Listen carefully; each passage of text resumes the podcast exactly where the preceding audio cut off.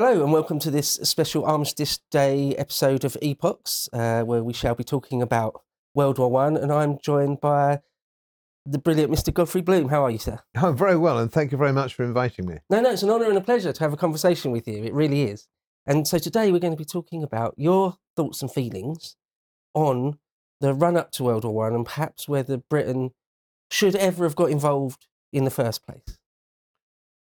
Well, I, I think it would be good if I just started, uh, uh, uh, rewind, as it were, right back uh, to the beginning. So we, we, you, when I get to my bit, my hypothesis, we've got some background to go on. Sure, please do. Um, and that is the, the, the British view has always been to maintain the balance of power, of course, in, in Europe. That was the, in my in my view, totally flawed uh, view of of maintaining the balance because that's a very difficult thing to do and it's a very expensive thing to do.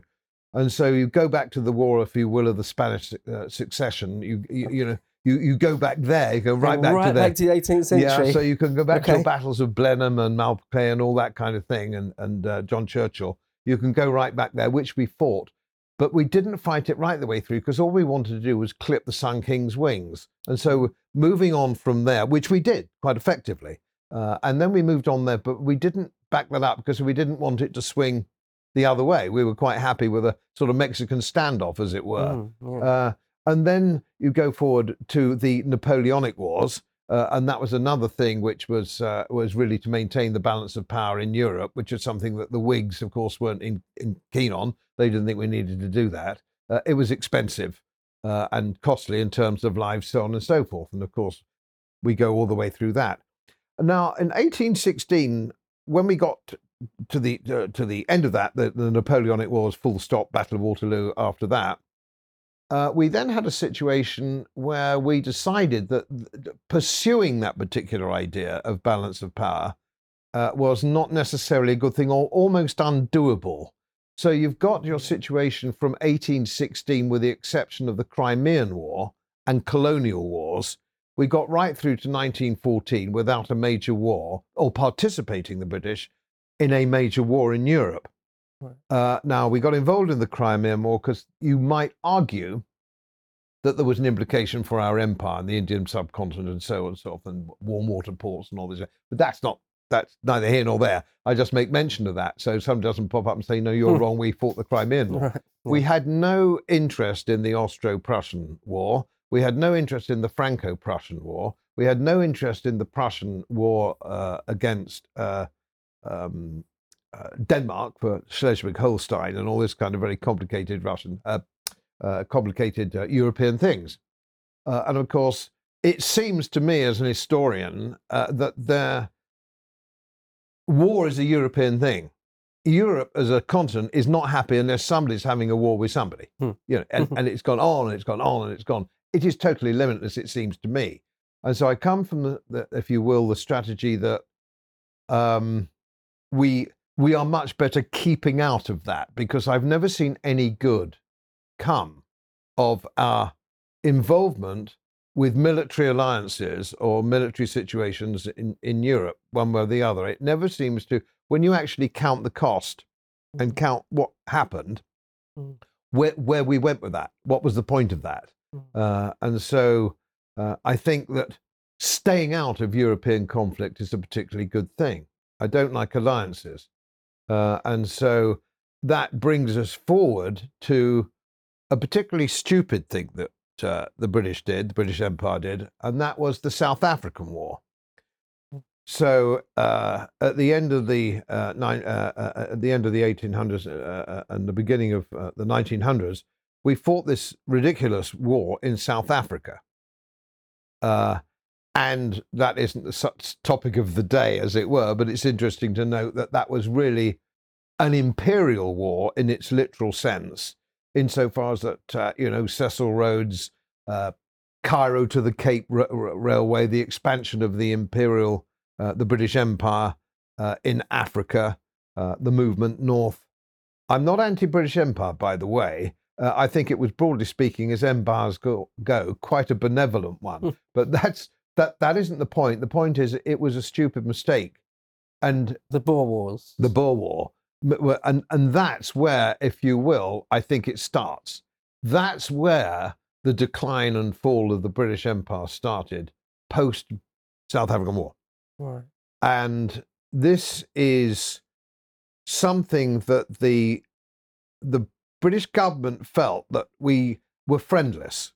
Uh, and in the in the South African War, we had uh, the note from the Kaiser to the Boers, wishing them luck and selling Mm. them our ordnance and selling them Mm. rifles, uh, and we were fairly close on from our constant niggles with the French and the French Empire and the Fashoda incident uh, uh, and and these things. So we were not popular in France.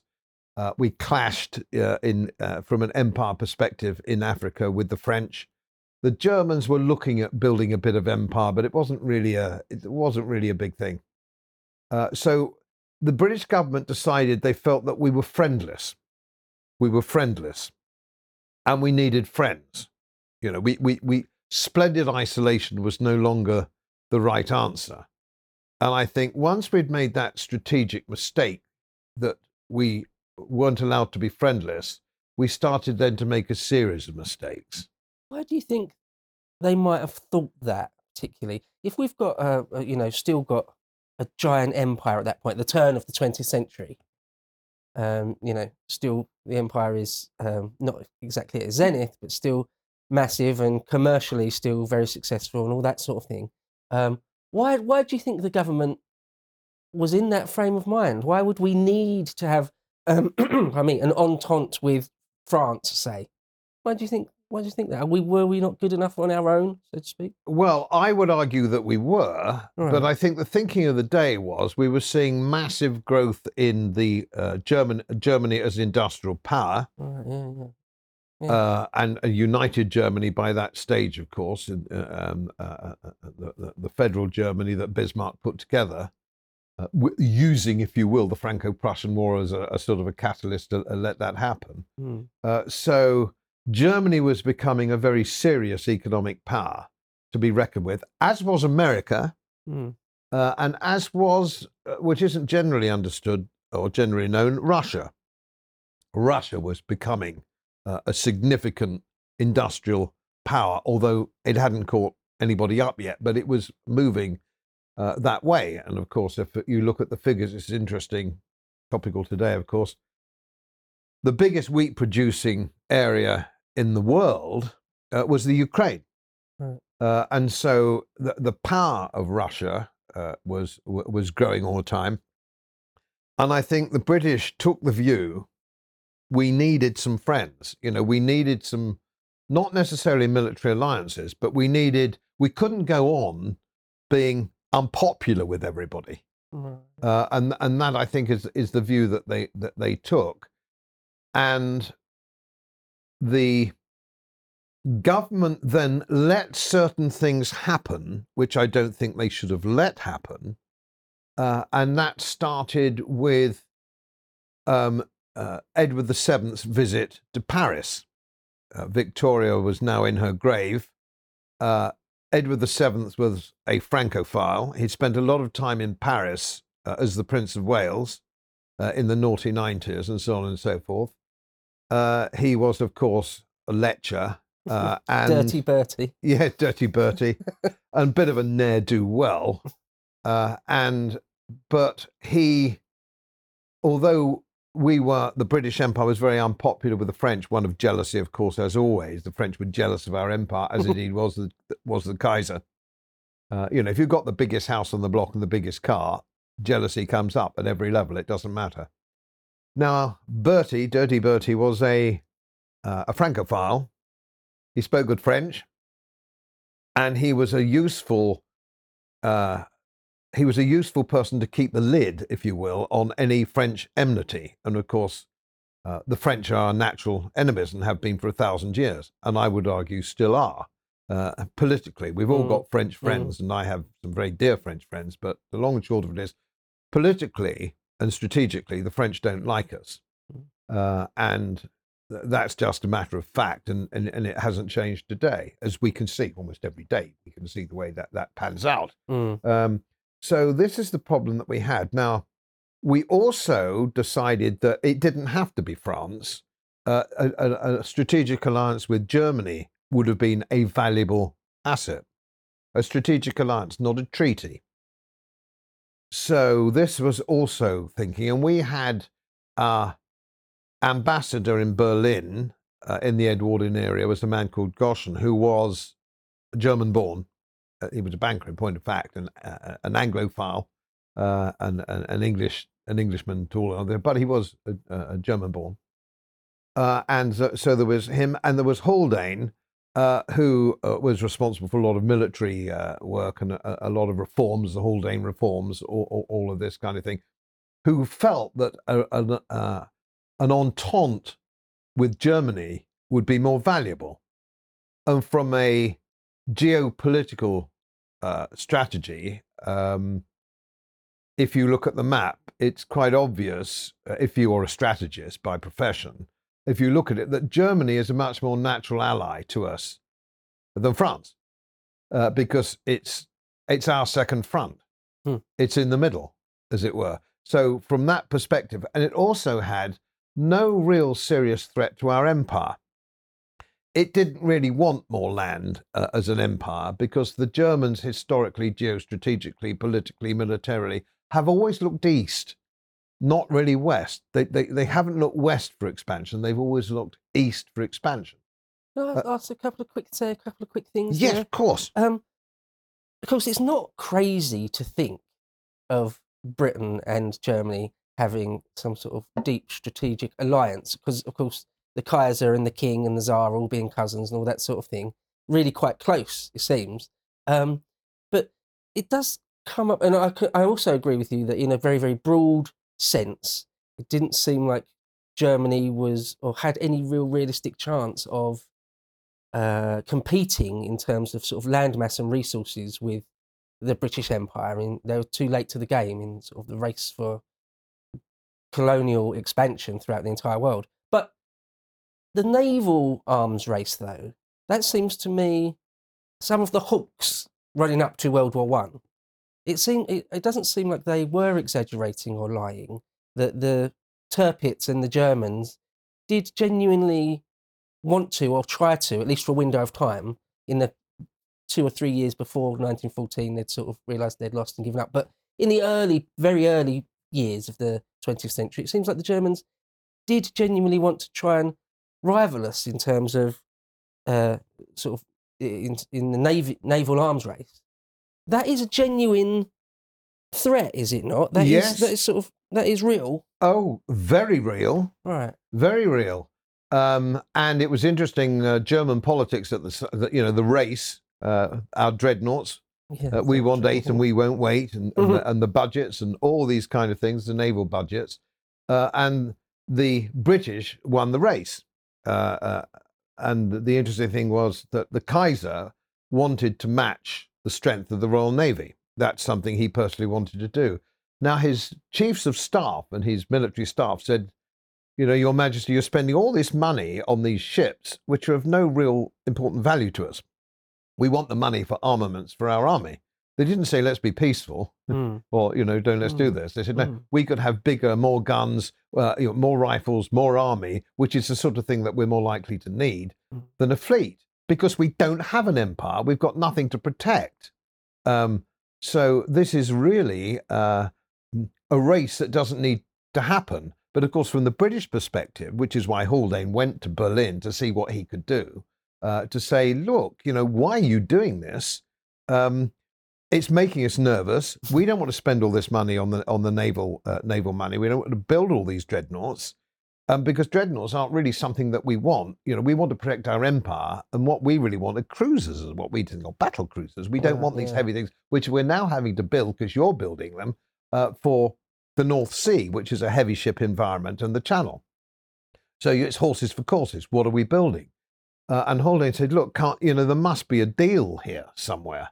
Uh, and he said, can't, look, if you stop building your ships, uh, you know, um, we'll stop building our ships. And, and, and then the Germans said, well, okay, we want some strategic agreements to do that so that you will never side with France in a conflict, for example, mm. going forward to that, whatever it was, 1906, 1907, well, well, well before 1914. Uh, and uh, we couldn't get an agreement, and uh, which I think was a great shame. That was another.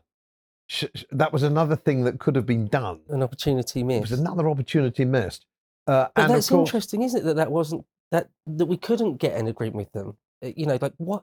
You know, we should we should have really said to him, yeah. Why not? What's the problem here, Kaiser Bill? You know, Yeah. why can't we sort why, something why- out why here? can't what we you, do this? what you trying to? You can see this is why we would be suspicious on our side. It- it's certainly, and, there's no, I'm not attaching blame here to the German side. In fact, none of my hypothesis or hypotheses is based on uh, one side or the other, because you, you can't do that. Uh, as AJP Taylor, you know, as his, as an historian, he said, you cannot lay a 2023 template on, you know, 1906 Sure. they thought differently, the situation was differently. It's a mistake that some historians make uh, because they think, oh, we, we- shouldn't have done this or you shouldn't have done that.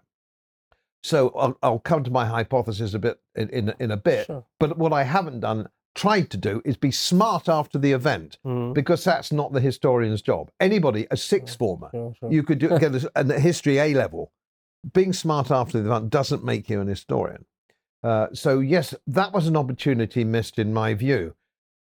The German attitude was very hostile, which was based on personalities from what I can read, what I can deduce from jealousy from the Kaiser, jealousy from the High Command, uh, and the, these are the kind of things that sort of just ratcheted up. And, and, and when one bears in mind the men under arms at the time, uh, in the uh, in, you know from sort of the Franco-Prussian War onwards, let's just say Mhm. it went before that, but let's take it from there, Mhm. where you're dealing with uh, standing armies of one and a half million in France, one and a half million in uh, plus in Germany, uh, uh, two million in Russia, with an immediate reserve program Hmm. to put into the field, if if uh, you know if need be. So we're dealing with monster standing armies, which Hmm. has never been a British thing, of course. It's never been a British thing. Mm, There was Tommy this and Tommy that and Tommy go away, of course. uh, so we have these things. Uh, now, the um, so they've got their standing armies.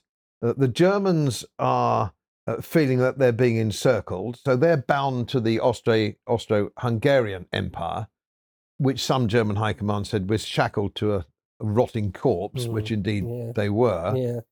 uh, we saw Russia building a very modern railway system, which the Germans, of course, already had, but the Russians hadn't.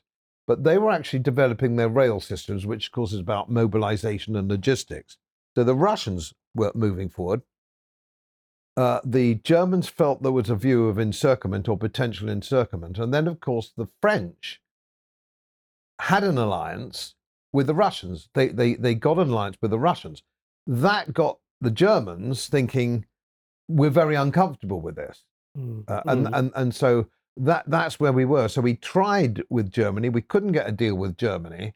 Uh, and of course, by this stage, the French, uh, the French had had a visit from King Edward VII. Uh, there was a reciprocal visit by the French Prime Minister, uh, who was cheered in the streets of London because we thought this is you know friendship with the French, the Entente Cordiale.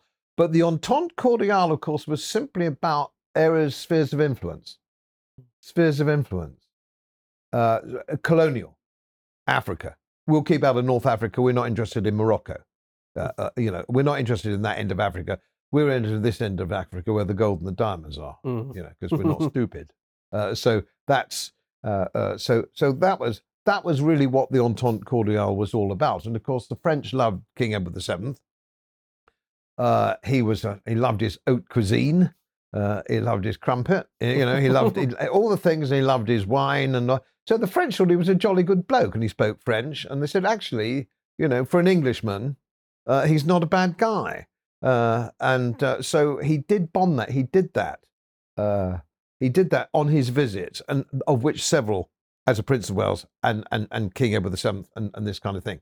So the Entente Cordiale, which not with the Parliament, there was no par- parliamentary authority here. Right. He didn't have any parliamentary authority uh, to do this. Uh, it sort of got a bit out of control. Now there's a man at history's Can I start. just say one thing, just to Sure. just say the the alliance between France and Russia, though, that was a full blown legal. That was full blown. That was a full blown locked in Yeah. legal treaty. Yeah. Whereas our entente cordiale with the French wasn't Wasn't so treaty. much. That, It was a nod and a wink. right, right. And that makes a lot of difference when we come up to oh, not half. the guns of August. And of course, th- now the nod and the wink goes further. And this is part of the thread of the problem. The nod and the wink was created by a man called Henry Wilson, uh, who was uh, a general, uh, a staff general, who went with King Edward VII. Uh, and he had a rapport with the French uh, High Command and gave them implications of support for which he had no authority to do at all. Like, well, don't worry about it, but because if the Germans ever invade France, bet your bottom dollar, we will come to your aid. But the government won't sign any contracts to that effect because they can't get it through politically. Mm. The British people will not accept a treaty with France to defend France with Germany. Not when the Franco Prussian War is in living memory here. Mm, Yeah. right. Yeah, yeah. So, you know, Yeah, they're not going to do that. It would be madness to do that. But nudge, nudge, nod's as good as a wink, which is what was going on. And this comes back to bite us in the arse a bit later. So everybody's cheering. The Entente Cordiale is wonderful. And you've got intriguers like Henry Wilson and other intriguers, uh, you know, behind the throne in both countries. So you have this problem going on. Now, how's that going to pan out? Well, it's going to pan out very badly if we're not very careful. And so when we have the uh, Archduke Ferdinand ex- uh, uh, assassinated, uh, and the been war in the Balkans, which everybody forgets a little bit, there was two years of war in the Balkans before 1914. So it was very, it was a tinderbox anyway, which the Balkans always is. Mm, mm. Nothing much has changed. Right. Uh, Yeah. So you've got your problem with the Balkans. Now, on top of that, you have Serbia, and the Austrians hated the Serbians. Funnily enough, uh, everybody seems to hate the Serbians, uh, and they and that's as true today as it ever, ever was. It's difficult to find to dig down and find out sort of why, because you need to be of the Balkans to fully understand it. Because mm, but of course, then you had Russia taking the view that they were protector of the Slavs, pan Slavic, mm. uh, uh, so that they had a felt they had a moral obligation to the Slavs of Serbia. The Austro-Hungarian Empire, which had mobilized twice already before, incidentally, in the Balkan War and stood down, then when this happened, the assassination happened, uh, put forward the note to Serbia, a very long note that they had to um, agree to a very humiliating document. In point of fact, Something they couldn't really agree to, right? Well, that, and that was the point of it. do you think? Well, yeah, that's an interesting point that you make because there are some people who would say that is so, and some people who say that's not quite so. I'm sort of a not quite so person uh, because technically speaking, you're right. But again, using the AJP Taylor uh, uh, idea that you, if you take yourself back uh, to that time, the Austro-Hungarian Empire wanted to m- remain a first-rate power, which they weren't really uh, by that stage. It was a bit ramshackle uh, and not really going anywhere. Um, but they wanted to maintain that, so they wanted to humiliate Serbia, and they put forward, obviously, the the document. Now, as far as the world was concerned, and bear in mind this was about theatre, this was about show business, if you will. The world reckoned it was a very, very humiliating document, uh, and they agreed to most of it, not all of it. And there were things that they didn't agree to.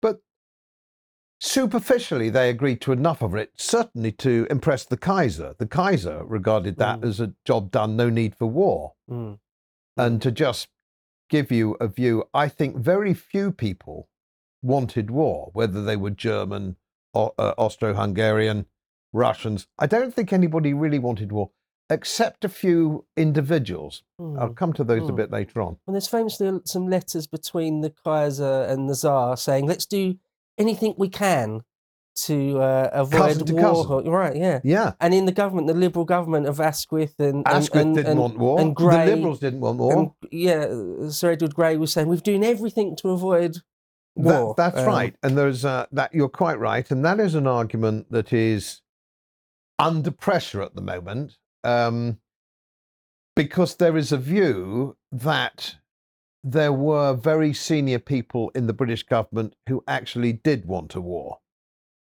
Now, this is an interesting phenomenon because trying to feel the build-up of the time uh, and the the difficulties of the time, you find yourself in a situation where you've got all these men under arms, you've had trouble in the Balkans, the Franco-Prussian War is in living memory, so Mm. it's all bubbling away here. Mm, And mm, I think there was a general view, a more general view from the British, the British government or the British political system, as it were, the Royal Navy and the French and everybody else, that a war was inevitable at some stage. mm, mm, It, it would be Mm, difficult to avoid war at some stage, the way things were going. Mm. Uh, you know, the, the, the, the clouds were gathering in, in 1912, 1913. You had the, yeah, the incident, the Agadir, and so on. You had all these things clashes, not big in their own right, but you you know there's something going on. It's not there's an animosity there uh, Mhm. going on. Mhm. Um, now, if you take the view that, that this was the case, so you had the German High Command thinking there was a strong view that the German High Command wanted to go to war in 1915 or 16. They said we're not ready Yeah. we're not ready for Hmm. war yet, but we're ready in 1916, and then we go. Mhm, mhm. So, and I think that was generally understood perhaps by the British government or the British Foreign Office to say, just a minute, if it's not 1914, it's going to be 1916. Mm, So now it's sort of, now's as good a time as any. Uh, but this is only a few. This this is only a few, but they're people of influence. So you have uh, big imperialists behind the scenes like Alfred Milner uh, and uh, names that aren't necessarily on the top shelf at the moment, but they're there all the time running through. Uh, and his experience in, in, in of, the, of the South African War, he's an imperialist. Uh, you also have Winston Churchill, who was as bellicose in 1914 as he was in 1939. Uh, uh, very keen on war, behind the scenes, uh, you know, the, the, the kitchen cabinet, as it were. You had uh, Lloyd George, who didn't want a war because he was a liberal and he wanted social reform in the main. He was impoverished. He was also a lecher. He was open. He was open to financial support, which it looks like came from the Rothschilds. And the Rothschilds are always fairly keen on the war because you make money. You know, they made money. The family made money in the Napoleonic Wars. They made money all through the uh, the 19th century. They're always there. They're there now. mm, They're there now mm. uh, because it's an international. You shouldn't family really have noticed that, Godfrey. It's not really, not really cricket of you to have noticed that. that. well, um, one thing I just want, want to say, just super quick before you carry on, Yeah. is I think it's very interesting that you've got. It's like both things are happening at the same time. That seems to be the more realistic uh, representation of, of, of reality. So, for example, you've got doves and hawks in all the countries all at once. Yes. So in Germany, for example, you've got the Kaiser still trying to make peace even at the last moment with the Tsar, etc., etc. But then the High Command made the Schlieffen Plan in like 1905 or 1906. Should we have to go to war? You know, years ago, you mentioned 1912. I think even in 1912, 1913, you can find newspapers of the day saying, writing articles that war is inevitable. It might not be tomorrow, but you know, everyone sort of realizes war is inevitable at some stage. Um, uh, uh, there's there's some um, sort of fairly famous quotes of the Kaiser um, saying or letting his ministers say things about that he doesn't want to put anyone else in shadow, but Germany really deserves uh, its place in the sun. This is years before 1914. of course. So the, the the the key players saying contradictory things, and the people below them, you've got doves and hawks the whole time this is going on, and that's a bit that's quite complicated, isn't it?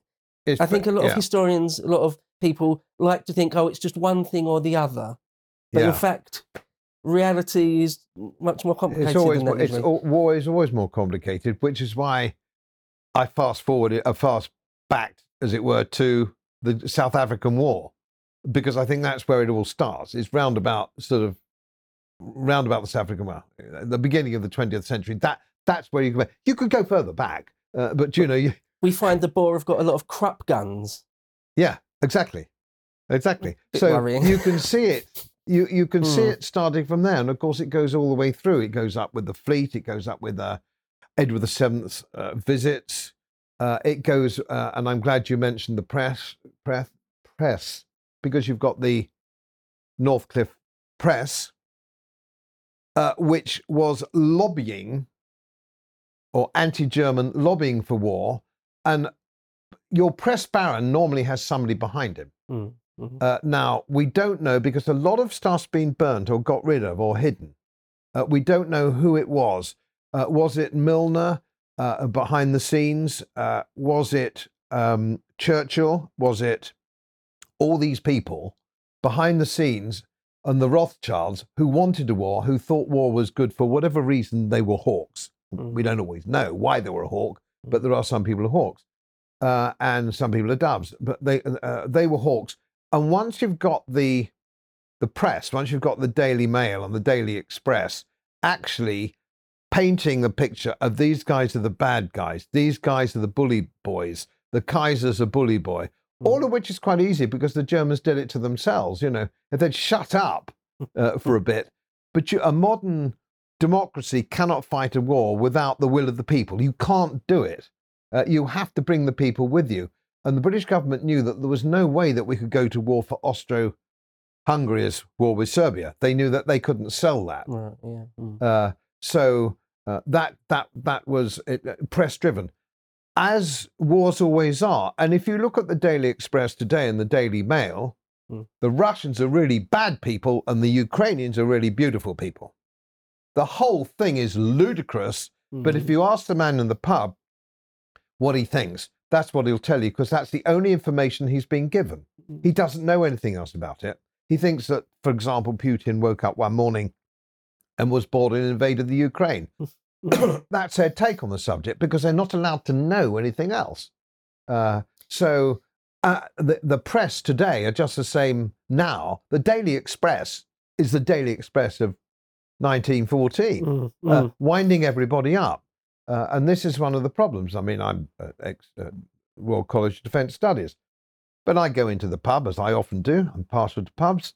Um, the man who read this morning's Daily Express believes he's my equal, uh, and, and and there's nothing you can do about it. He, he's the the man on the Clapham omnibus. And once you've captured the man on the Cla- Clapham omnibus to believe that, uh, you then get this roll towards war, and you've brought the people with you. Uh, and uh, we, we, we've seen this, you know, for decades and decades in any war. Doesn't matter which war you've got, the press have worked this one up uh, for you to, you know, have this view or the other.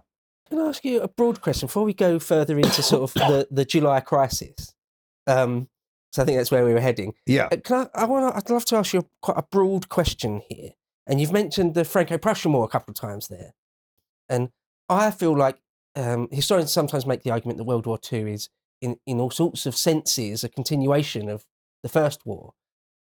I feel like it's not as strongly a, the case, but that the First World War is born out of, in some, in all sorts of different senses, the Franco-Prussian War. And if anyone out there doesn't know, in 1870-71, um, Bismarck, uh, or, well, the Germans invade France essentially, get all the way to Paris, surround Paris. Paris, Paris government falls. France has all sorts of existential crisis. Anyway, the whole point of that is that Germany in the very early 1870s completely dominate France, really.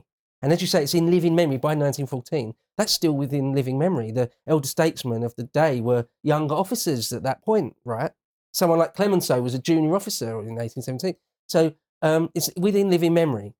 So I'd like to ask you this idea that um, lots of people in the French, uh, uh, uh, in France and even in Britain don't want to see that happen again uh, for all sorts of different reasons. They fear that maybe Germany is becoming. You mentioned right at the beginning as well that the German economy, I think, was the third biggest economy in the world just before World War One started. Only uh, the British Empire in America was bigger.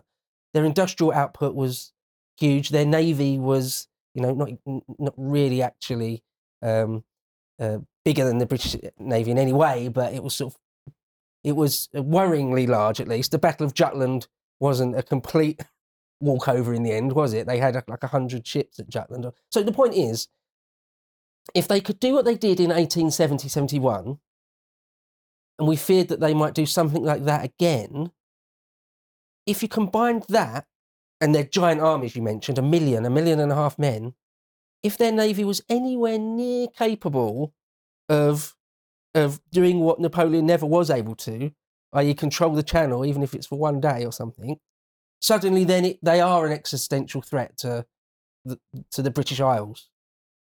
Um, is all of that a crazy nonsense to you? No, I think it's uh, uh, it's uh, it's a rational assessment. It's a rational assessment, but it's flawed in my view, militarily and navally, in in, in a few ways. Not massively flawed. Uh, but But I am playing devil's advocate yeah, here. no, just to- absolutely, no, I understand, and rightly so.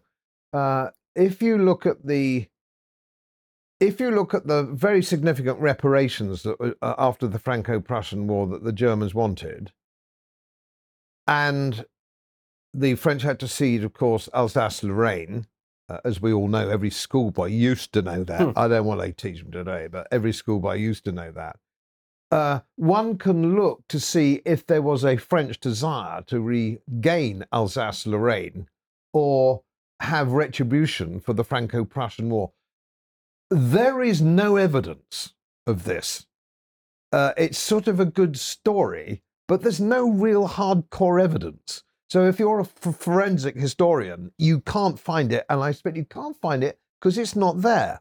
And if you think, of course, uh, of the post Franco Prussian War, La Belle Epoque, uh, and the art uh, and the that period in French history, I would argue one of the best periods in many regards of French history. And if you gave me a time machine of places I'd like to go, France in the Belle Epoque would be one of them Mm, without question. mm. Uh, very romantic, marvelous. Well, why the King of the Seventh liked it so much. What, Paris in the 1890s. Well, yeah, I'll have some of that. Right. Thank you very much. Yeah. I'm, a, I'm as Mm. dirty as Bertie. uh, well, not now. I'm too old, but I, I was. Uh, so yeah, that's good. Uh, but it does that that doesn't stack up. We kept out of the Franco-Prussian War. Didn't cost us a dime. Not a problem at all. Uh, and I think if one was going to look at it rationally, one would say, look, we didn't get involved last time.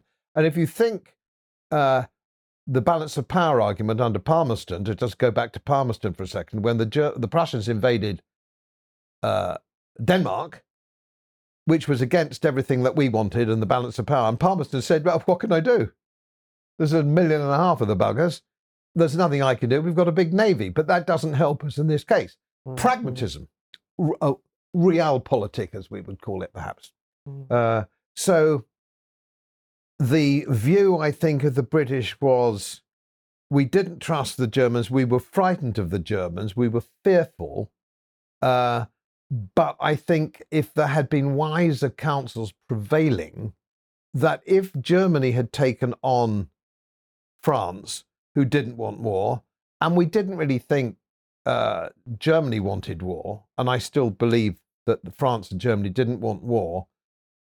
But looking east, the thing that feared the Germans most was the massive uh, military build-up of Russia. And as I said before, they look east. The Germans look east. They don't look west. And of course, the Schlieffen plan, as you mentioned, uh, was flawed from the beginning. It was a flawed plan. The right hook to go around Paris uh, and, uh, and and over in three weeks, so they could actually get their railway timetables to send all those troops back mm, to the Russian front, uh, which was the geopolitical strategy of the day. That was the Schlieffen plan, which broke down because it was it was not feasible. It wasn't feasible. The logistics of the of, of the German army going behind Paris just weren't going to work. So it split, of course, as history knows. The armies were split, and the French stopped them on the Marne, the miracle of the Marne. mm. And I'll Mm. come back to that because that's very relevant Mm. here. Uh, so Although you have just to say, the Germans did do something similar in 1870, 71. It wasn't, it wasn't a right hook around Paris and it wasn't all over within a month, but nonetheless, they did essentially militarily best the French Yes, quickly. yes, and they did, and that And was Mr. Hitler did it again in 1940, Yeah, didn't he? So um, it- it's yeah, not two military inconceivable. reasons. It's not inconceivable. Yeah, you're absolutely Um, right. There were two military reasons. In the Franco Prussian War, the military reason, well, actually, the- funnily enough, the French had the best rifle of the day. The best rifle the French army had, better than British, better than German, even. It was better. But what did the Germans have? They had really heavy ordnance. They had howitzers, high explosive, uh, you know, uh, they had sort of 5.9 inch guns and all the rest of it, uh, and, and naval guns and guns, th- the artillery pieces. So, of course, the French defense in the Franco Prussian War was based on the forts of Verdun and Metz, Sedan, Mm. uh, which were Mm. destroyed Mm. by this heavy artillery. And that was their win. And of course, if you Mhm. fast forward to uh, the Blitz 1940, of course, it was blitzkrieg with tanks and air support. They had a different way of fighting the war. Mm. So Mm. they won that militarily. Now, in 1914, um, it was not so simple. It was not so point, no, unbalanced. So the logistic supply line, which is so important, you you know your guns, uh, your ammunition, your food, all these things you need, were having to go too fast. So they had a logistical problem, not because it broke down in the field, because it was never going to work. It was never going to work anyway. It was too far, and the French stopped them on the Marne. Uh, I'll come back to that Sure. in a minute. I'll get out of kilter if I'm not careful. Sure, sure. Uh, so where are we? Where does this take us? Where does this take us uh, in the last in July? Let's just talk about July. a little bit. How can we get out of this? We've got uh, the Austro-Hungarian Empire is mobilizing uh, because they are determined to have a war with Serbia. They're determined to crush Serbia. You know, they put out lots of pamphlets and stuff like propaganda. So we're not really. We just want to teach them a lesson, but we have no histor- We have no territorial ambition uh, on Serbia. Well, you could believe that or not. You believe it or not. We're never going to know, are we? Uh, so we're never really going to know. Uh, so that we had that problem the Australia, uh, Austro-Hungarian Empire. Then we had, of course, Germany, who was bound to Austria-Hungary, uh, and of course the Russian front that went all the way. Uh, so th- there was an idea that the Russians could only mobilize uh, the areas on Kiev, Odessa, and a bit further up, I can't remember the name of those Russian areas. They could mobilize that because they only, they're only mobilizing against the Austro-Hungarian Empire. If they moved on to crush Serbia, which they're obviously going to do because they'd already mobilized. Mm. So we had Mm. a partial mobilization from Russia. Um, and again, this is fairly subjective. Whether whether you can actually, in those days or even now, stop that level of mobilization when you need to raise your reservists of a million. You've got a million reservists. The French have a million reservists. The Germans have a million reservists. Mobilization is a very tricky game. You know, it's Mm. it's a complicated game. You've got railway timetables. Uh, you've got all sorts of stuff. You know, giving soldiers their weapons. Uh, the reservists don't have them. They have to be weapons. Are they trained? Yes, they are. Uh, the French, the German reservists were very good. The French reservists were quite good. Uh, the Russian reservists were really just had nothing at all except the uniform they stood up in. Mm. So- so One rifle between six men, Th- things yeah, like that. Exactly, but there's a lot Yeah. of men. Yeah. Uh, so you have all this kind of problem. So once things starts to kick off, it's almost difficult, almost impossible to stop. Now the French actually withdrew back from the frontier uh, by 15 kilometers. They didn't want anything to kick off by accident. Mm. Uh, you know, so the Fre- that t- tells me the French didn't want a war, Mm. But the Schlieffen plan, as as as it was, you they had to advance to make that work through Belgium. Now, here's something I've, I've met historians, American historians in particular, who haven't done their homework. Our commitment, we had no treaty commitment to Belgium in That 1914. really was a bit of a wink, wink, nudge, nudge. it was, say no more, sort yeah. of. A, it was the, the, the treaty, I think, was uh, of 1830 was tripartite. It was Germany, France to preserve Belgian neutrality, and it was a Palmerstonian idea was to actually do that to have a buffer between the Germans and the French who couldn't stop fighting each other. that's a good couple of generations previous, isn't it? oh yeah. That's a long time ago, Oh, yeah. really. uh, now, and that was the that was the situation. So uh, we had this uh, situation where we are not obliged under treaty to protect because, and if you look at Hansard in 1914, you will not find anybody making the argument that we had a treaty obligation. None. No, right. Yeah. But I know historians who think we did. Sloppy. A sloppy historical work. I don't like that kind of thing. So, you, know, there wasn't. So the whole thing pins on a moral obligation. Mhm. So when the German army started to carry out its Schlieffen plan, coming through Belgium, and then we had the Northcliffe Press with the Germans bayoneting the babies uh, and, you know, being bestial and the same sort of shit you hear about, you know, the Russians in the Ukraine today. You know, Mhm. you need plenty of publicity to wind everybody up. And again, the Germans brought some of this on themselves uh, by behaving badly when they invaded Belgium. they burnt the Louvain Medieval Library, for example. They, they carried out acts which were very worthy of your traditional Hun. Right. Um, okay. so there were things. Uh, they they fed the thing because they're pretty stupid. The German the German uh, military Prussian view was pretty stupid. I mean, shooting Edith Cavell. I mean, how stupid was that? If you really wanted to upset the Americans, you shoot a woman, don't you? I mean, anyway, uh, that's moving to 1915. but you have this situation. excuse me. You have this situation where Belgium's been invaded, and we knew that it had to be. We knew that the Schlieffen Plan would get rid of the you know neutral Belgium. We couldn't do anything about that, but we don't have an army. We don't have an army to speak of.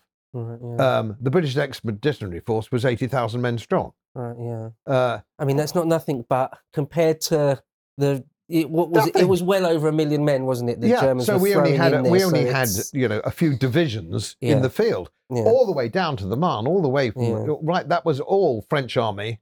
So we had no army to speak of in 1914 because the British army was a police force for the empire. Really, we had a very good army. But it was small. It was too small for a major warfare uh, on the continent. It was never designed for that. So we went in in 1914 with no no artillery. We we had uh, 50, 16 pounders. I can't remember, but, but you know light and not much of that. No shells, no artillery, uh, uh, no artillery shells. So we didn't really have much to fight with. We just had a very very good, very efficient, tiny army, pocket army, uh, and so, and so that was good. So now, uh, how could we have? How could we have stopped? Now the French didn't expect us to send an army. They wanted us because we were a remember the major superpower on the planet. Mm, mm. London was the richest capital in the world. We were the richest nation in the world, richer than America, richer than everything, uh, empire included. You know, putting it, lobbing it all together. So we were very rich, and we had the biggest navy the world's ever seen, and very modern. Not necessarily very well handled uh, by Beatty, in my view, but uh, well, that gets us down another rabbit hole. we won't go down there. Um, so uh, we had this situation. Now, this is where my hypothesis really kicks in. The Kaiser, uh, we, we, we- took a view that, oh, we can't have the Northern Channel ports, we can't have the French Northern Channel po- ports occupied by a hostile power, i.e., Germany. And Kaiser, the Kaiser made it quite clear he had no interest in the North German ports uh, or, or, upsetting them or interfering with the commercial. He said, don't want that. And we know he didn't want that because the Schlieffen Plan had nothing to do with the northern port- ports. It came through and w- wanted to hook round uh, Paris. That was part of the Schlieffen Plan. So he said, I won't touch them. You know, I will give you a guarantee that I won't touch them. Now, this is where I suggest that we could have come in for the good of mankind. What we should have then said with our huge navy and no army, our huge navy, we could have said, look, we've already mobilized our navy because Churchill mobilized without the permission of Parliament or anything, but he he mobilized the army and uh, the navy in late July because there'd been a Spithead review, and and, and and to all intents and purposes, the Royal Navy was mobilized. So it was there. So what we could have done, and this is where I think the key is, we should have said to the Germans, we could have sent somebody, or you know, either Goschen or Haldane, or who were German speakers, uh, and say, look, th- this already started. The war's already started. We're not going to come into it, but, and here's the but. The British people feel, after being wound up by the Northcliffe press, with you know babies on bayonets and all the rest of it, which was a government or certainly a Churchill and Rothschild thing. That that obviously happened. To say, look, we're going to make sure that we're mobilizing. We've mobilized the Royal Navy. The the North Sea is ours. It's our pond. And the English Channel is our pond. You will not go to sea. If you go to sea, we'll come into the war and we'll fight naval battles accordingly. None of the German High Command wanted any of that. They knew they couldn't beat the Royal Navy in a big fight. Mm, mm. Um, we know that Jutland was a uh, was a bit of a mishmash and all the rest of it in 1916. But what we do know is that the Germans went back to port and never came out again. Mm. So they were never going to. They were never. It was never really going to work. We could have said the North Sea is ours, the Channel's ours, and we'll stay out of the war. Now here's just extending my point. We didn't have enough soldiers going with our British Expeditionary Force to make any difference to what actually happened on the French front and Belgian front. The French would still have stopped the Germans on the Marne. You think so? Oh, yes. And I've visited the battlefields, you know, I've been there, I've done all this sort of stuff. And, and if you look at the sheer numbers, the sheer numbers, you can say that it, I'm not suggesting the British Expeditionary Force didn't make a difference. It did. And there will there'll be some different lines on the map if they hadn't been there on the retreat from Mons and all the rest of it. And fought very well and very bravely, and very good. And that's another mm. rabbit hole. Mm. Uh, mm. But yeah, all, all that. So I'm not denigrating anything like that. But if you just look at the numbers and reservists and so on and so forth, you would have found that lines would have been drawn slightly differently, but they would have still been trenches from the English Channel to the Swiss border. It wouldn't have looked quite like it looked. So stalemate the Germans couldn't stay there because they had the battles to fight on the other front, the Russian front. Uh, Tannenberg and uh, Duke of Wellington had been fighting the Russian army on the Russian front. Of course, they'd have, they'd have beaten the Germans. Hmm. they, were, hmm. they made stupid, basic tactical mistakes, leaving us another rabbit hole.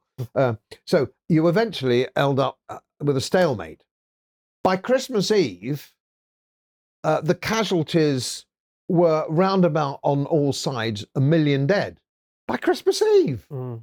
It only started in July. Mm. Mm. I don't believe that with those kind of casualties, and there were peace movements at the time in all countries, largely led by females who'd lost brothers and sons and husbands, uh, uh, that kind of pressure, which the British at that stage were quite good at, that sort of social reform, liberal pressure by that stage, uh, you know, I would have said that what we should do is say that we won't come into the war unless you come into our pond. Uh, and it's ground to a halt. There's been a million dead, and by 19, you know into 1915, mid 1915, there was another half a million dead on all sides. So these casualty deaths were ratcheting up in the most appalling way.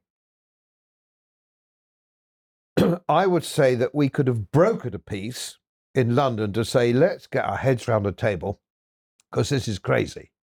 Uh, this this is madness. We don't need to do this. It's already cost a fortune. German debt, French debt, uh, you know, uh, the, the, deaths, all this kind of thing that's happened. Uh, we could actually broker a peace. Wouldn't that make more sense? And that offers you know, still open. Uh, and that would have been a way that we could have drawn the war to a close. And if you look at the peace movements, and if you look at the peace movements before the war in Paris, and Berlin, there were big socialist worker movements trying to stop war who didn't want war. But like all fundamentally patriotic people, the French and the Germans, didn't matter whether they were socialists or not, and trade unionists, um, they, went to the colours because that's how humankind is. So we could have done that, and there would have then been a, a desire for peace on all sides. And the Italians had come out of the uh, Triple Entente. The French, uh, the Italians didn't come in, and that was something that we sort of knew was going to happen, but it just really left Germany and Austria Hungary.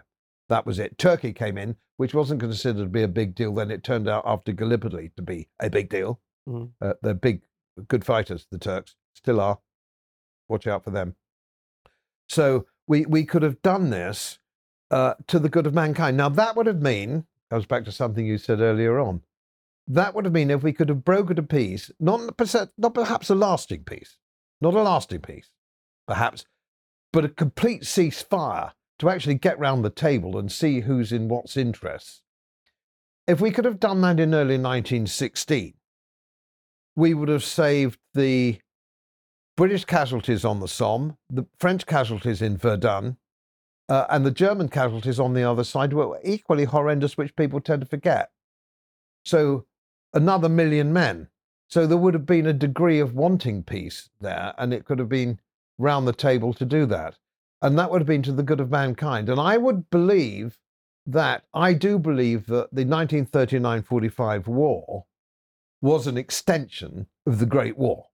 I think if Mm. we hadn't had uh, the Great War, uh, the Versailles settlement, Mm. the destruction of the French, the Russian monarchy, which was going to come anyway sooner or later, but not under those circumstances, perhaps. Um, there would have been something to do, something to trade.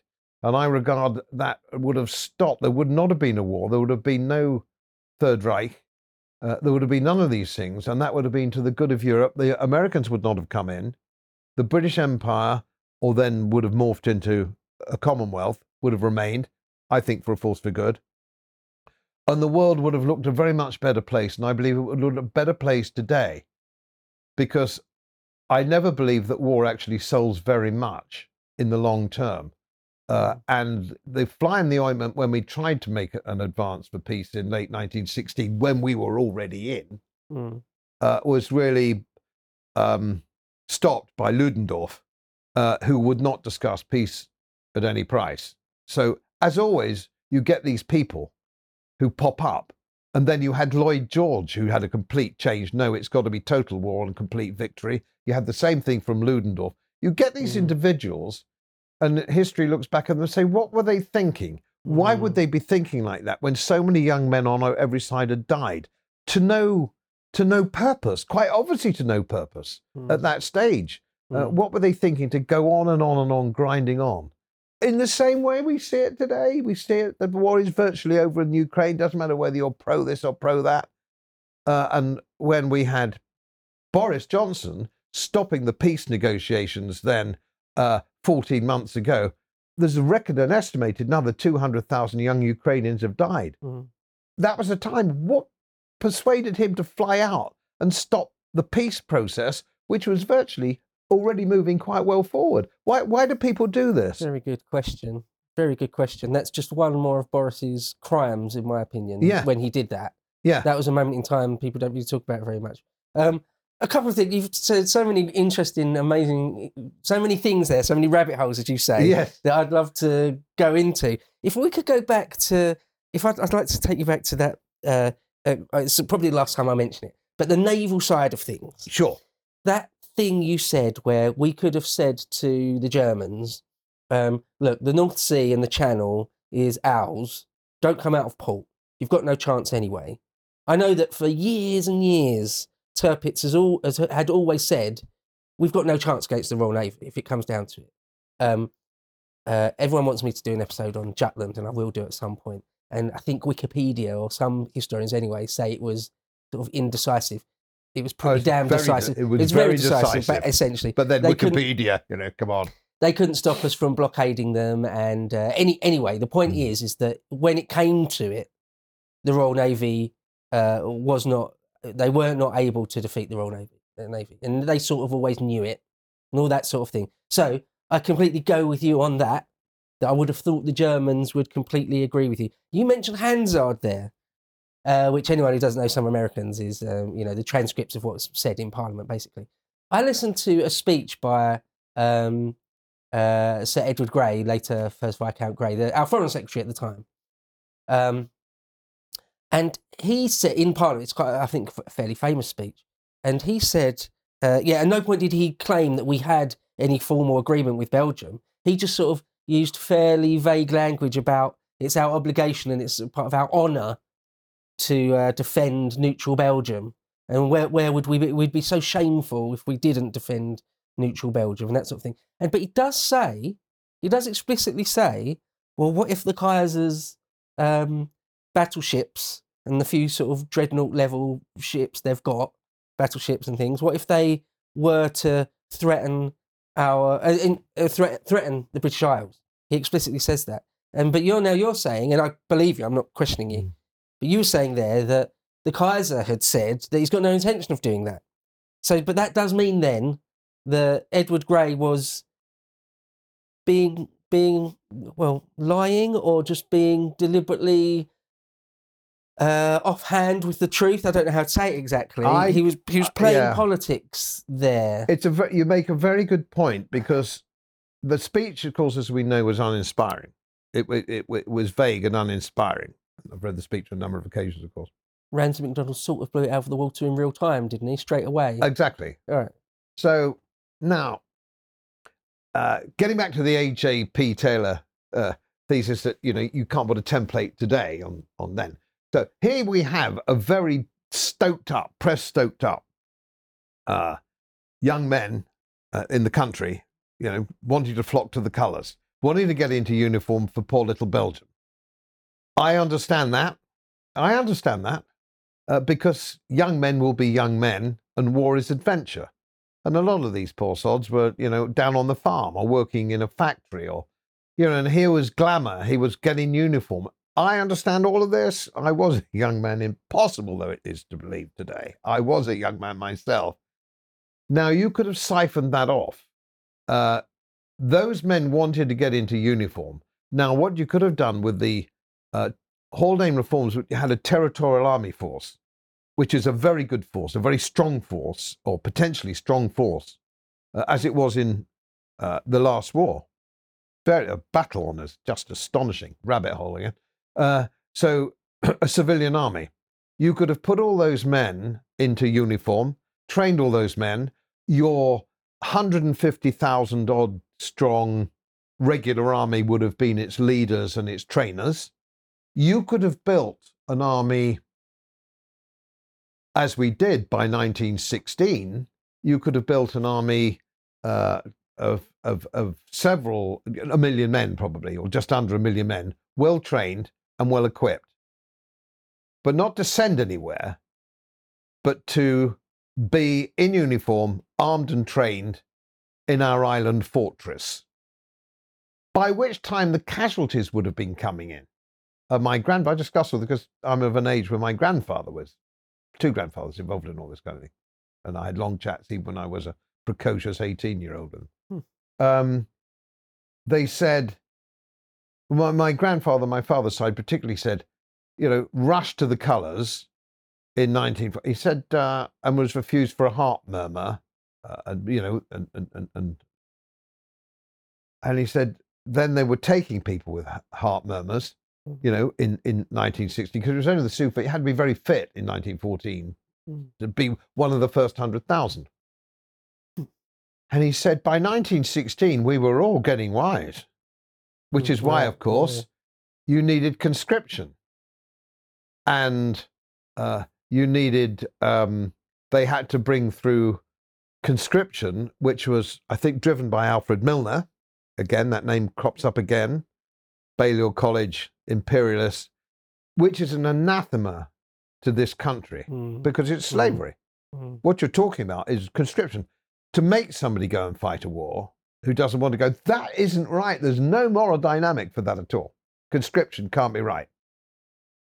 So uh, we conscripted, and why would we need to conscript if people hadn't lost heart and Mm. Didn't think it was worth it and begin to think the war is pointless? Where's it going? A million, uh, whatever it was, um, 400, 300,000 casualties by the end of 1916 or something like it for no appreciable gain on the map. Here's a map. There Where were have we some big battles in 1915, right? Battle of Some bi- Loos. yeah, Uh, right? Yeah, yeah, not uh, just for the British, but in the whole Western Front. Of course. Some big, Absolutely. big battles Yes. in 1915. So by 1916, people would have, the average People- person would have seen, yeah. this is a meat grinder. This is an absolute Exactly. unprecedented and a war grinder. of attrition, again, which is going on in the Ukraine now today, a war of attrition. But if you think what a war of attrition actually is, the last man standing. So the job is not to gain territory, not to do this. Terrifying, It's to it? kill. Terrifying. It's to kill more Germans than they kill us. and the last man standing, if the last man standing is Tommy Atkins, we've won. What kind of logic is this? Mm, madness. yeah. What kind Madness. of criminal lunacy is this? Mm. Incidentally, I'm not a pacifist. I'm an No. ex-soldier. Right. No, I'm not a pacifist. but, but that's lunacy, right? The strategy Yeah, of that is. But I, you know, the job of a, a, a, a, of a soldier, a British soldier, is defend our island. Or occasionally, something which has the Union Jack over it has been invaded by a bunch of bastards. Falklands is a case in point. Mm. But generally speaking, our navy, our army, and air force now, with no empire, is to, is to defend us here. And yet we're sending the Royal Navy to the Eastern Mediterranean when it should be in the Channel. We are already being invaded. The Royal Navy is not mobilised, it's off in the Eastern Mediterranean. And so our invasion at Dover goes on and goes on. Where's the rationale behind all this, Mm. one wonders? Yeah, well, absolutely a great question. Again, it's a bit off of you to have noticed all these things, Godfrey. I think it's uh, not quite. How we would only need one or two large Royal Navy vessels in the Channel. To uh, uh, it's The Dover Mind- Patrol. it's mind-boggling to Admiral me. Bacon uh, uh, ran. We kept a very modern. Uh, you know, the, the- don't forget the Germans had e-boats, they had submarines, all these things in both wars, uh, and they couldn't land. They Mm. couldn't land, and they didn't get command. Okay, war in the air, fair enough. But the fact that we, we, you know. It's like that. Uh, there's a cartoon, isn't it, with Hitler and his high command, and, and you know, just after they lost the Battle of Britain and they were demolishing the invasion barges. Uh, and there's a picture uh, of uh, little paddle boats, you know, paddling across in little rubber boats. And he goes, "Why didn't we think of that?" yeah, yeah. I mean, why when the, the when the, the the small boat invasion? Yeah, I'm talking about today. Um, sort of kicked off. Just as an aside, before we go back to Yeah. the early 20th century, uh, why there wasn't one or two ro- large Royal Navy vessels stationed in the Channel to prevent it uh, almost immediately as mind blowing. Uh, it's well because it's deliberate, isn't it? It's very God, it's deliberate. deliberate, which is Um, because the, the deliberate. Australians just put in uh, the chartered chartered tugs uh, and took everybody back to the Yeah, Indonesian archipelago. That's what should have happened. But of course, we know that it's deliberate. Hmm. Uh, these people are being brought in quite deliberately to destabilize and demoralize the country Mm, so that they can have their globalization program. Another rabbit Mm, hole. Yeah, yeah. They don't. We don't even need a, a cruiser or an aircraft carrier or anything. Just a few. Chartered a few just a- tugs. yeah, a few tugs will do Yeah. the job. Oh, and it's Um, a job for the Royal Marines in the main. Yeah, Yeah. yeah. So, uh, someone I spoke to the other day, just very quickly, said um, there's there's some there's a squadron of the SBS that do uh, already are trained for exactly that sort of thing. Yeah. To deal with small small dinghy type level stuff. Yeah, yeah. It's already we've got guys that can do exactly yeah, that. what they do. Um, I want to take you back. I want to, while I've got you, to pick your brain about something that I've always, I fear that I've blown this up in my own mind to the point where I've put too much emphasis on it. And I wonder what you think about it. The, the Germans, or the German High Command, when they saw, this is a very specific moment in time here, when they saw that the Russians had gone full blown mobilization. Now, whether that was to uh, to defend themselves against um, uh, the Germans themselves, or whether it was for the Austro-Hungarian Serbian theatre, but whatever happened, once the German High Command saw the Russians had started to fully mobilize, their decision making, a, a, a switch in their mind flipped, where they said, "We've got no choice now." but to pull the to pull the trigger on the Schlieffen plan, to do everything, to just do the whole thing, to go crazy sort of thing, to to attack on both fronts and just pull all the levers of war. Once they saw the Russians had done that, and for me, in my mind, I feel like there there was really no way back. I mean, the die had already been cast by that point, surely, but certainly at that moment, you know, on that day, really, when the German High Command make start making those decisions, there's no way back. Now, the question of the Britain getting involved is a separate to that. But while I've got you here, I'd just love to know what you think about that. Have, I- have I distorted this in my mind? Is that it, or do you think that's actually accurate? Do you think that's how it? no, I think, how it uh. I think you're it- quite right. I think that once that had been triggered, uh, and I think all wars are similar. Uh, that that was a sort of huge mobilization situation, uh, but wars. it's like a long walk, isn't it? It starts with a single step. Like he does that, you do that, uh, and yeah, when you have your major battle plan is to knock France out in three weeks with a plan like the Schlieffen plan, so that you can reinforce the Eastern Front. Uh, and you'd already lost three days. I think I'm right in saying that the Germans had lost three days behind the Russians.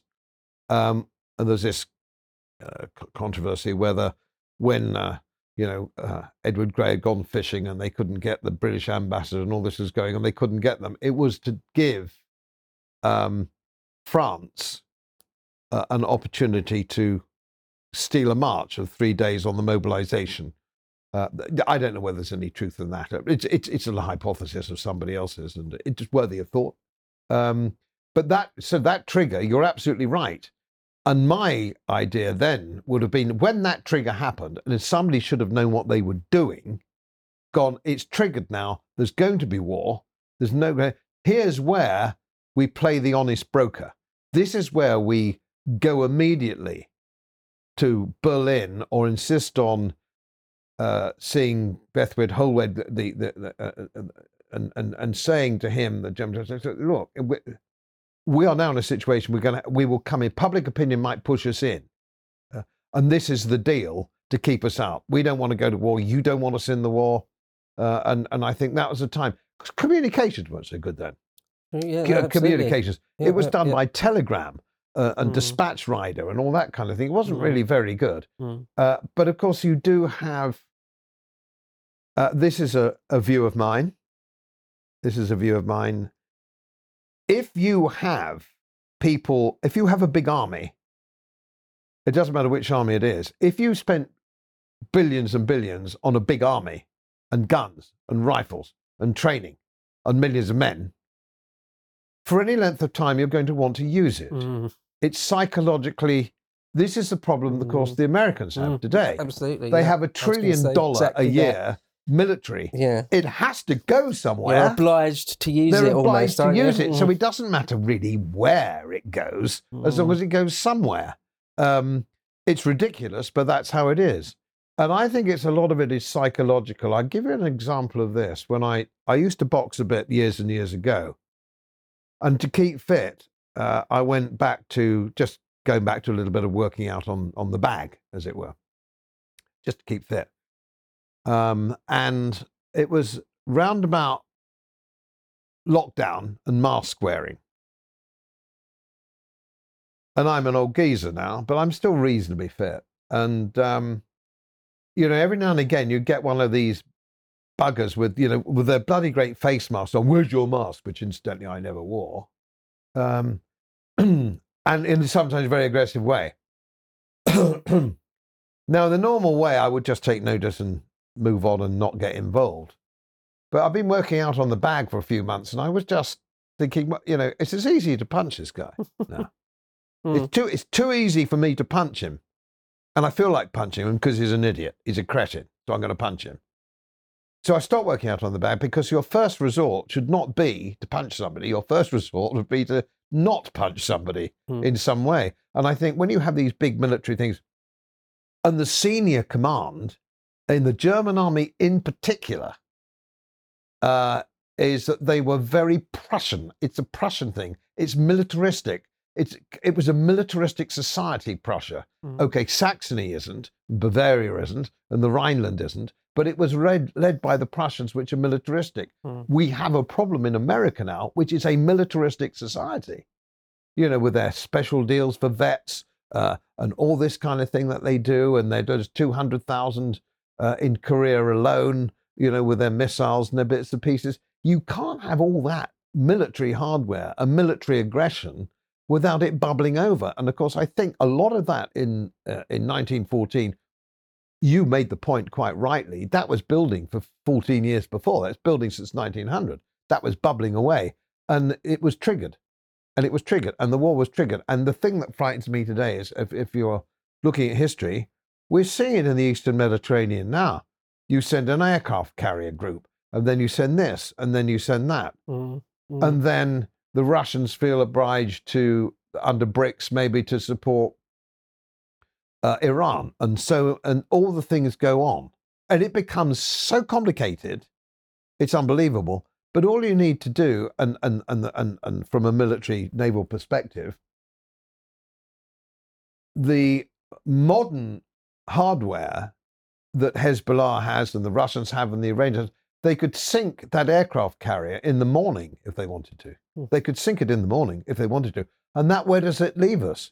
Suddenly, 2,000 men have gone to the bottom in an aircraft. What is the retaliation? What's your next step? Hmm. What's your Hmm. next step on that? Where does it go? Uh, and so it's already escalating as we see, and it escalated in 1914. Mm. Um, and there's nobody there to say, whoa, stop this. Let's just take a pace back.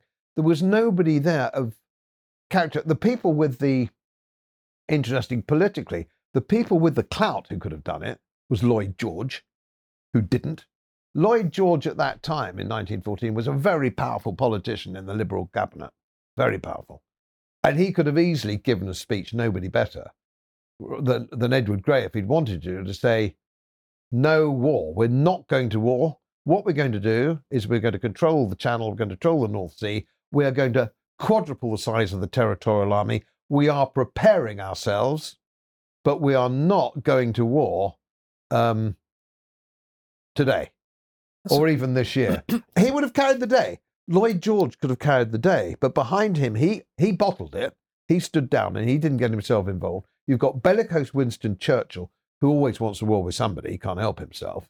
Uh, and then you've got the imperialists behind what we would call neocons today, under and under the guise of people like Alfred Milner and, and so on as well, and intriguers behind the scene like Henry Wilson. You're right; it's so complicated. I think there's I don't know how many million words have been written about the outbreak of the Great War. I mean, there's millions and Mm. millions and millions, billions of words, and everybody's got a different view. Mm, But I don't, I don't go down that view particularly because I think it's futile in many ways because it's only subjective. Mm. But I think an objective view of mine is how we could have stayed out to the benefit of everybody concerned. It's interesting you mentioned quite a few people in the in the Liberal cabinet at the time. Um, I wonder how much. I mean, the blame game in hindsight is point, as you say, pretty much pointless. However, we're here. I have I've always found it interesting or odd, shall we say, that the Prime Minister Asquith, um, Herbert Asquith, who's a, went on to be uh, was the Earl of Oxford, I think, wasn't he? Um, he seems to escape from the, the judgment of history, the eye of Sauron looking back over time, throwing judgment and blame all over the place. He, he doesn't seem to get very much. I mean, um, Grey is probably, well, when you read a book or something about it, um, Edward Grey comes up more than Asquith, it seems. Churchill comes up, it seems, more than Asquith. You went to Lloyd George there, who famously goes on to be Prime Minister.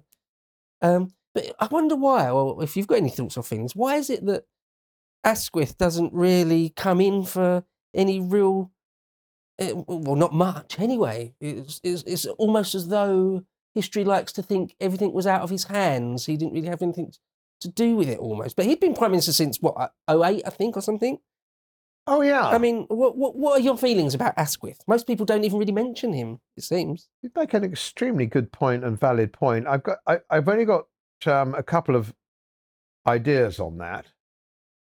Firstly, in those days, the foreign secretary was a very much more important man than he is to now. He's a placeman now. Now, yeah. foreign secretary then with no communications. So that was the numero uno was the foreign secretary. He So- could actually set foreign policy himself. oh yes, which we, is we don't do it like that No. anymore, do we? no because of communications. You don't need the foreign Yeah. secretary. Right, yeah. The PM sets You can't foreign even policy. mention, right? don't even know who he is. Well, I mean, well, yeah, yeah. Yeah. Okay. uh, what we do know, he's an idiot. Mhm. Uh, so we know that. the other thing is, prime ministers aren't always in governments the major force. And I don't think Asquith was a really serious political force, prime minister though he was. Alright. So you can go back and find in history, British it? history, prime ministers who weren't really a political force, uh, as as Lloyd George was, and proved that because he was the next prime minister. So you- and with with a Mm. following and a very powerful oratory, for example, in those days when oratory in the House of Lords mattered. The last orator in the House of Lords went um, was Wedgwood Benn. He was the last man who could stand up and speak without notes. They used to say in the House of Commons, reading, reading, he's reading. they all stand up and read. Mm. But Douglas Murray's the same. I, like when I was with Douglas Murray uh, at the Oxford Union, uh, we, we shared the same side. Uh, I think I was proposing, he was proposing the motion. I was saying, it doesn't matter what it was anyway. Full House, Oxford Union. He can't speak without notes. you can't speak to the Oxford Union with your face like that. He might be able to write, but he can't speak. I see MPs reading off their phone in I Parliament. know. what happened? That's when I poor was, form, really, isn't it? I walked into the centre of the bloody thing Oxford Union and I looked up into the gallery and gave them 15 minutes of top stuff, which I thought was top stuff. They probably thought it was rubbish, but I gave them top stuff. If you can't do that, you're in the Hmm. wrong game. Yeah. If you can't speak to a room full of people without notes, you're in the wrong game. But now they do because they're placement, aren't they? if you're not speaking from the heart and you know what you're talking about, it shouldn't be much of an ask to do 10, 15 minutes. No, it's easy. Right? I mean, It's why easy. would you? Yeah. If it's your thing, it's your it. Yeah, bag. oh, yeah. and you're speaking on your subject. I mean, I did this hypothesis uh, to the London School of Economics and the East India Club History Society just a little while ago, in point of fact. I don't need any notes. I can't remember why I ran upstairs sometimes.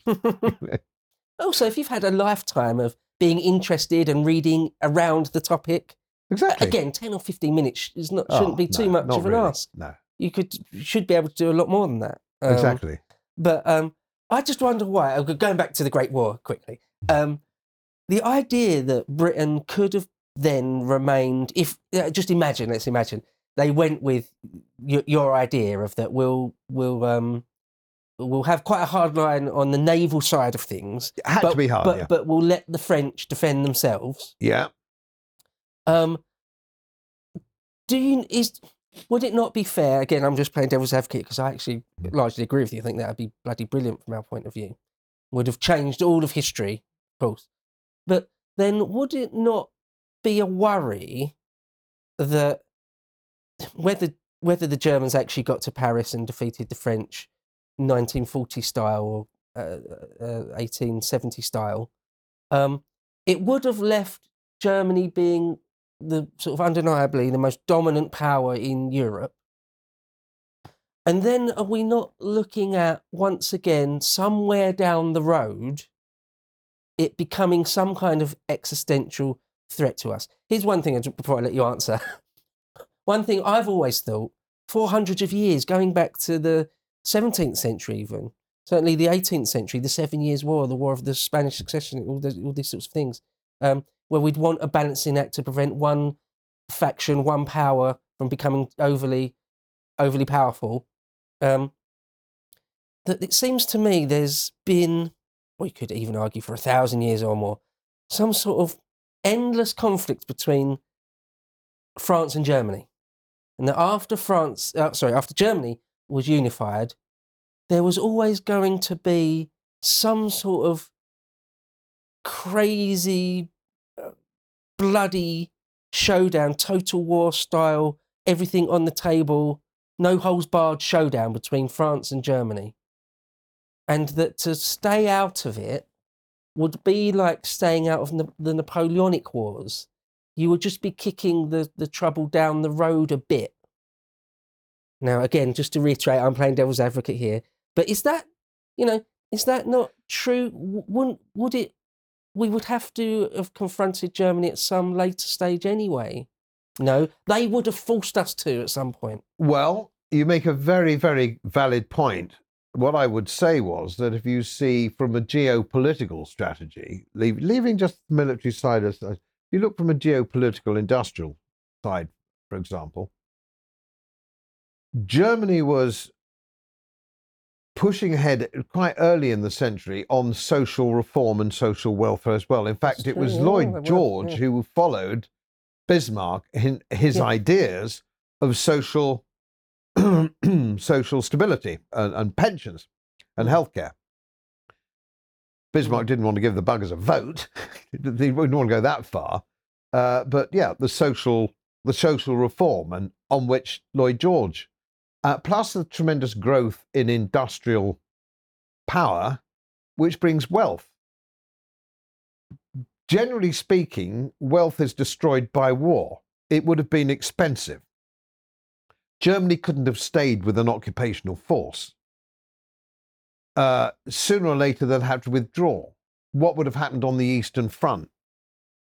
Uh, there was nothing in there would be nothing really to persuade Germany that they wanted another war later, after the expense and the deaths already by 1915 of, of what happened.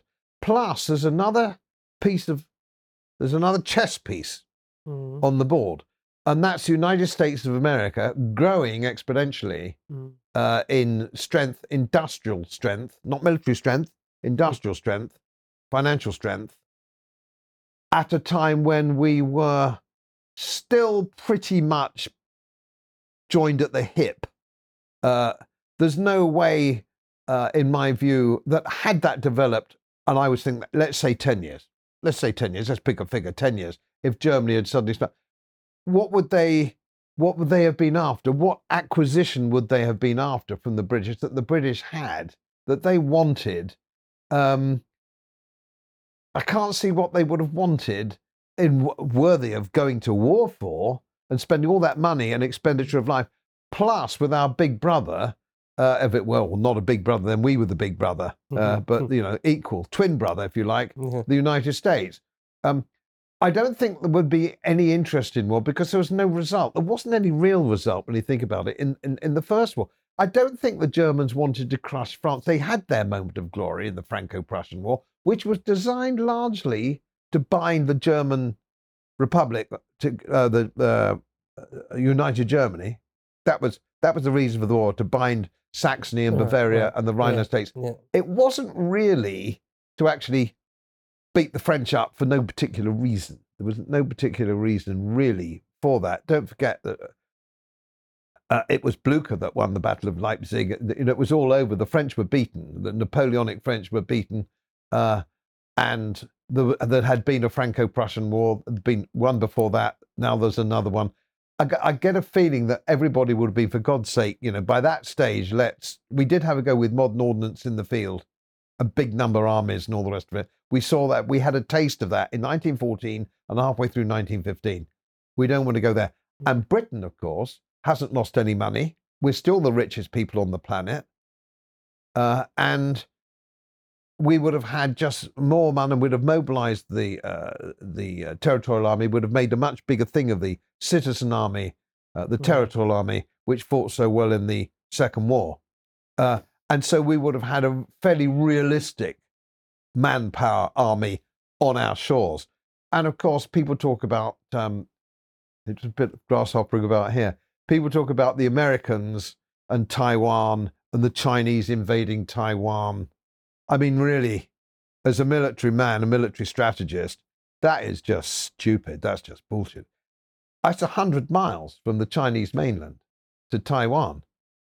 You can't, you cannot have a modern warfare over trying to land men a hundred miles over open sea uh, with the modern equipment that runs today, air power, satellite powers.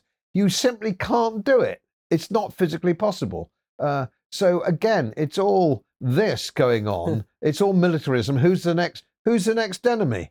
Oh, China. Oh, we failed in the Ukraine. We failed in Afghanistan. We failed in Libya. We failed in the Horn of Africa. We failed in Iraq. Oh, let's have a pop at China. Mm. I've been to Washington with these people. You have no concept about how stupid they are. I've been to the Brookings Institute, uh, the EIS, all these The people. belly of the beast. I've been in the belly of the beast on many occasions. They've got Brooks Brothers shirts. They've, they're looking very smart, very dapper, neat haircuts. They're some of the thickest people that I've ever met in my entire life. I mean, there's more brain power down at the wheat sheaf in my local town. Artisans, you know, brickies, chippies, and all the rest of it. They've got so much more common sense and brain power than the Muppets you meet in Washington. I am given to understand that Formosa, uh, um, that Taiwan is would be a very, very, very difficult battlefield for everyone concerned. Yeah. Um, one thing just to say there about where I mentioned playing devil's advocate that it might have been worth getting involved in 1914 because uh, it would just kick, otherwise be kicking the uh, the can down the road, and that the Germans might essentially force us to confront them at some point anyway. And you said, well, they wouldn't have anything to gain from that. There is the sticky example of World War Two, where they were pre- see- apparently seemingly prepared to go to have a world war over the Sudetenland. Didn't seem to care that America would, well, not not care, but they didn't. It didn't stop them that America got involved. As crazy as that is, Well, yes, you know, but- there is that okay, well, it- example, I would argue um, that certainly, that, I mean, the Americans didn't involve themselves for two years, uh, so they weren't really interested. thanks for nothing, by the way, and if you read, have you read Professor Norman Stone's book? No, I no, I, I would commend that to you. Uh, uh, it's, you know, 1939, 45. It's very controversial. Uh, Well, they just he's- watched the Battle of Britain take place to s- see what's. Well, uh, it, it's quite interesting, Norman Stone, uh, his view. He's not alone in this. I've met some other authors who take a very similar view. If you read very carefully uh, what was going on in 1913 and 1940, uh, and and books that I have read where again, you know, the, the Germans look east. The Third Reich couldn't understand why we involved ourselves in another war. Hmm. They couldn't. Yeah. Un- they genuinely couldn't understand. They couldn't understand the first time because they would sit down and go, "What is Ge- what is what is Britain, the Yeah. British Empire, going to get out of Yeah. a war with us when we're looking east? We want to expand." Incidentally, It Yeah. isn't generally known.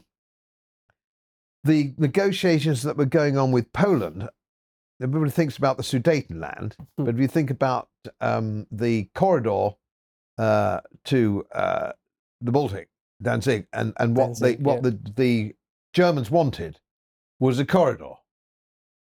And the war again in Poland, the war against the invasion of Poland didn't come out of fresh air. We are led to believe that. And I think Mhm. the name of the Polish foreign minister was Kosz or Kosz or Kosz. And I speak as somebody married into a Polish family. So I'm not anti Pole or anything like that, or by any means. Um, but there was a negotiation there. There could have been a negotiation. Now, nobody's suggesting that Hitler wasn't a ghastly monster. But he had no ambition on the British Empire. And genuinely, even, even post Dunkirk, was making overtures. And why? Hmm. Hmm. why are you in this? Mm. My target is the Soviet Union. That's my beef. And they, if, if I don't invade them, they're going to invade me. You know, they're the bad guys on the block. You know, I don't have a problem with you. Mm. But Churchill was not going to have anything other than war Hmm. in the same Mm. way he was in 1914. Hmm. That opens a whole can of worms on Churchill, of Mm. course. Yeah. which I'm not going down. Well, if we could have you back sometime, I'd love to have a couple of hours with you just talking about old Winnie. Um, there's plenty there, um, and I'm a bit of a revisionist on that. I don't necessarily uh, buy all the sort of court historians and sort of lionising him.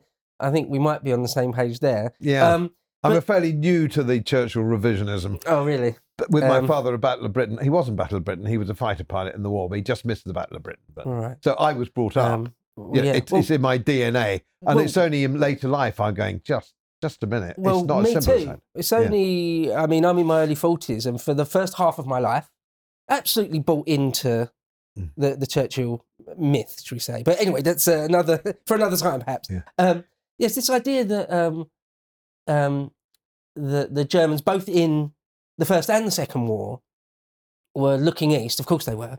I'm not denying that. Wouldn't dream of denying that for a moment. Um, uh, uh, and that uh, they wanted the, that that they saw in the first war uh, uh, the the breadbasket of you know what becomes uh, Ukraine, Belarus, and and Poland and the western portion of of Russia. Um, that they coveted that. Um, and in the second war, similar, but uh, you know, there's the there's more politics involved with Bolshevism and all sorts of other things. Nonetheless, you know, it's absolutely true to say that that that that, well, the National Socialists and Hitler uh, seem to have been couldn't quite believe that we were insisting on getting involved in the Second War. I think a lot of that the politics once Churchill had become prime minister anyway. Um, a lot of it you have to lay at the foot of of, of, of Sir Winston himself. But in the First War, you know, we're dealing with a whole different set of people, really. Like we say, we've, we've got you've got Asquith and Great Well Churchill at the at the um um as uh, uh, the Admiralty, but he couldn't. Churchill in the First War in 1914, he didn't control government, right? He, he, he his his voice was he was already a statesman, right? He was already a powerful figure in cabinet and all that sort of thing. You you know you couldn't just discard anything he said, but he couldn't set foreign policy, could he? In 1914, No, you're quite right. Of course, he couldn't. Uh, but you have these other figures. You know, you have. Um, why do I you think Edward Grey, sorry, was so Hmm. set on war then? Why did he make that speech? uh, Well- saying we've got to do this. Why? I mean, uh, I it's think difficult that's something question, that isn't it? we're never going to know. yeah, it's a difficult question, right? Because I, do, I, I would argue. I'd be interested in your view on this. I would argue that Edward Grey was just hopelessly out of his depth. that would be my. I've read his autobiography. I've read biographies of him to see if I can un, unlock Hmm. this secret, and I have failed dismally. I think he was just an Edwardian gentleman Hmm. out of his depth. And I think behind the scenes, uh, when you've got Alfred Mil- Milner, Lord Esher, the Rothschilds, and really, if you like, a sort of gobby Churchill uh, and a neutralized uh, Lloyd George, who had a high lifestyle, dissolute, dodgy dude. Uh, uh, Churchill, we don't know about Churchill's background, but somebody was pulling his strings, I think, always financially, certainly. Hmm. Have you got this is Mm. like today? Well, it doesn't matter whether Mm. it's Bill Gates or the Rothschilds or George Soros. We're dealing with huge amounts of money, Hmm. moneyed interests. and you can buy you Mm. can buy most people. Right, You can buy right. most people uh, with that kind of wealth. I mean, why did Boris Johnson? uh, Two things with Boris. Let's talk about Boris for a moment, who's obviously a spiv and a crook. But leaving that aside, People don't say spiv enough anymore, I don't think. well, I got old Boris.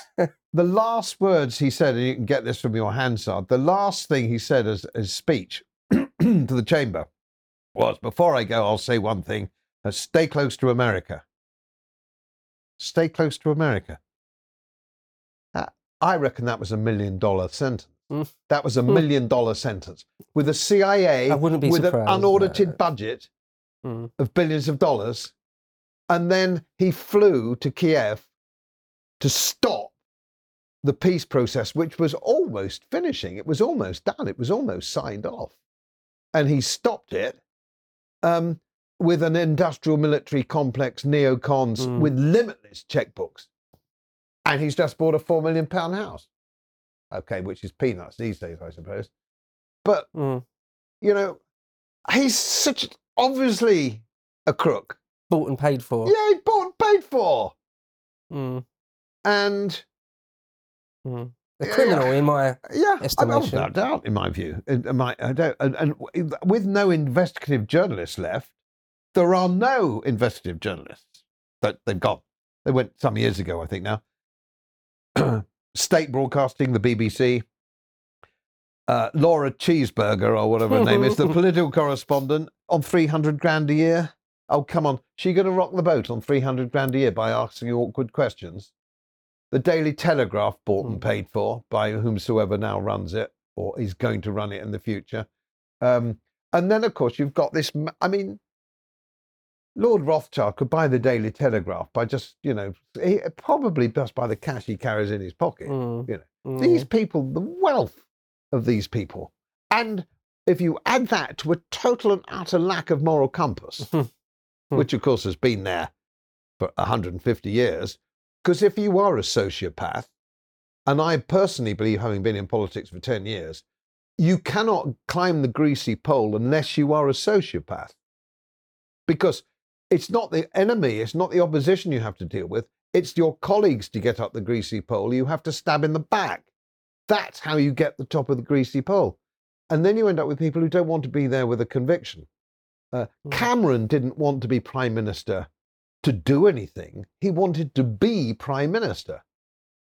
Theresa May is the same. She wanted to Mm. be prime minister. Mm, Boris wanted to be prime minister, and he wanted it since he was at uh, Oxford, but mm, not to do anything. if I was prime minister, I want to do stuff. mm, I'd want to mm, get rid of regulations. I want to halve tax. Uh, you know, I'd want to do all sorts of things as, uh, as soon as I got in. These guys don't. They sound sort of four square for nothing in particular. mm, visionless. Totally. You have a vision for Britain. Yeah. Yeah, Which I think like- we taking back go back to Asquith. You know, I think you'll find that Asquith is an extremely highly paid lawyer. Uh, you know, I a professional spiv, right. as was Obama, yeah. a Chicago lawyer, Mm. and another rabbit hole, Lincoln.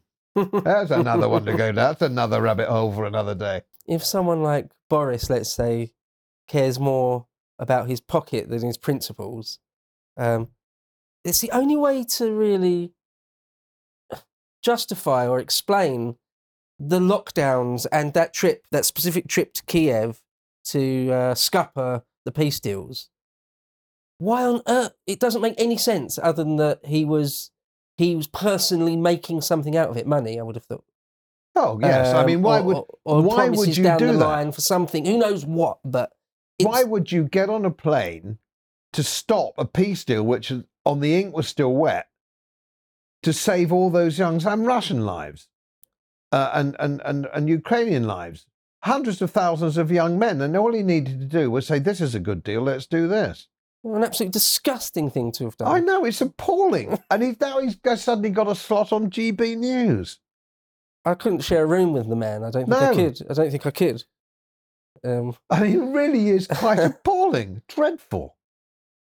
um, uh, uh, unfortunately, we've got to start drawing it to a close. Um, but there's so many more questions I'd love to ask you about World War One, and we've touched on loads of other things as well. It would it would be really great to get you back. Maybe we can talk about Churchill or something. There's a, a number of things I'd love to talk to you about.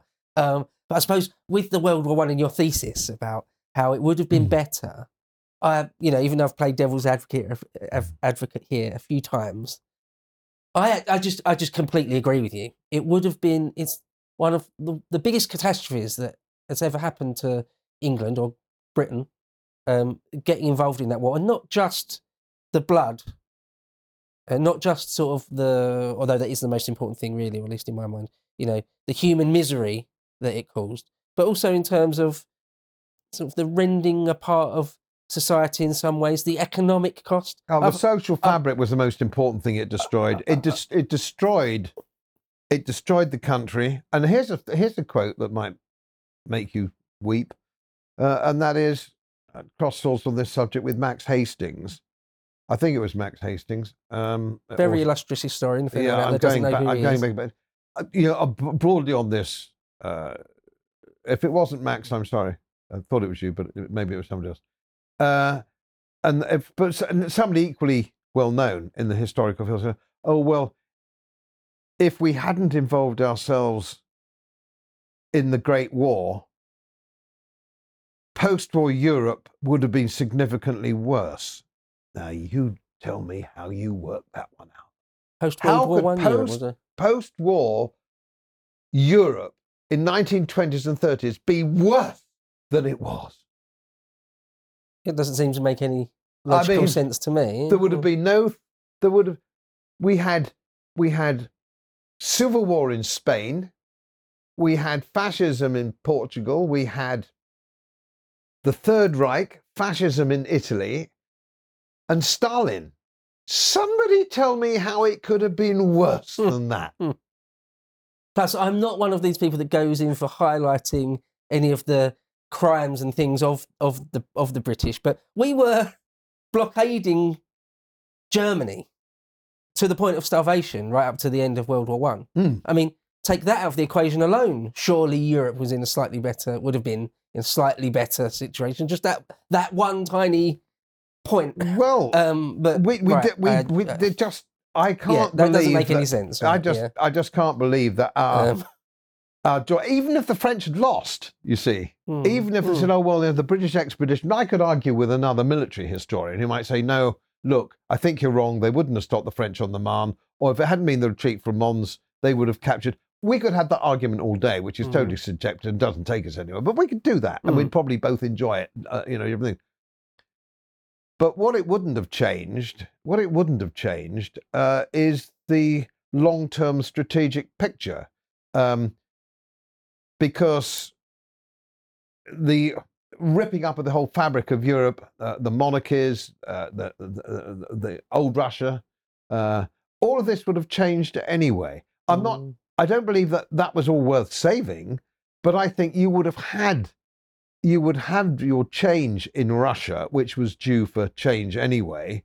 Uh, that would have given possibly earlier somebody like Kerensky uh, in 1917 the, the, the opportunity to bring Russia to some form of social democracy, and you know, it, it would have given it a chance instead of Lenin. We might not have got uh, Marxist Leninists, Exactly. Bolsheviks. Hope, yeah. How could it be? Right, yeah. say, how could how could my hypothesis be any worse? Mm, mm. I, I also sometimes think Yeah. that how terrible would it have been had the imperial German armies of 1914 just done an 1871, just taken Paris, effectively beaten France? Yeah, As you said, and I completely agree with this, 110%, they were never going to occupy France indefinitely. not possible. Right, not possible. Right. Uh, France as an entity was not going to disappear. No, They, they weren't going to genocide every Frenchman. no, So, how terrible would it have been if we just sort of let that happen? it wouldn't have done any harm. And as my father said, it's a good point to end on this one. I think Mm. my father said, uh, "I know that the French have been our natural enemy for a thousand years and still are. That notwithstanding all my French friends that I have, um, and still are." And my father told me when I was quite a young lad, I wouldn't be more than about 4, 15, 14 or 15, taking interest in history. And he said, they will forgive the Germans for invading them. They will never forgive us for rescuing them. Very interesting. Very interesting adage. Yeah, the animosity between us. No, That is an excellent place to to to, Yeah. to end it. Um, um, okay. Well, thank you so much for your time. I really, really appreciate it. Pleasure. Brilliant Most conversation. Enjoyable. Most enjoyable. And um, at, at, at, the considerable risk of sounding like a broken record, I'd love to have you back. Yeah, love to come back too. And um, yeah, so Yeah. Great pi- fun. picking the mind of people, someone that, that knows their stuff is always a joy to me. So once again, thank you very much. You're very welcome. Thank you. To watch the full video, please become a premium member at lotuseaters.com.